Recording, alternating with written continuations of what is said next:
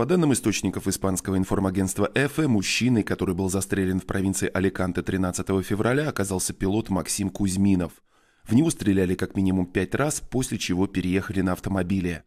Машина позже была найдена сожженной в соседнем городе. По данным следствия, мужчина попытался убежать, когда нападавшие открыли огонь.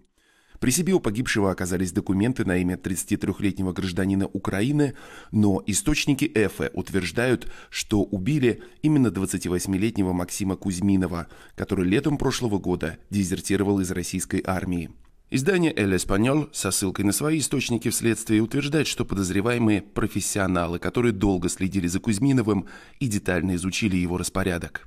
Испанские правоохранители подчеркивают, что продолжают устанавливать личность убитого – но о том, что погиб именно Кузьминов, ранее объявил официальный представитель Главного управления разведки Украины Андрей Юсов. Как рассказывал сам Кузьминов, в августе 23 года он связался с украинской разведкой, после чего перелетел в Украину на вертолете Ми-8 в режиме радиомолчания и на сверхмалой высоте, заранее получив гарантии безопасности и денежного вознаграждения. Объяснил мне ситуацию свою, на что мне эм, предложили такой вариант, что давай, мы гарантируем тебе безопасность, гарантируем тебе новые документы, там, гарантируем тебе денежную э, компенсацию, вознаграждение.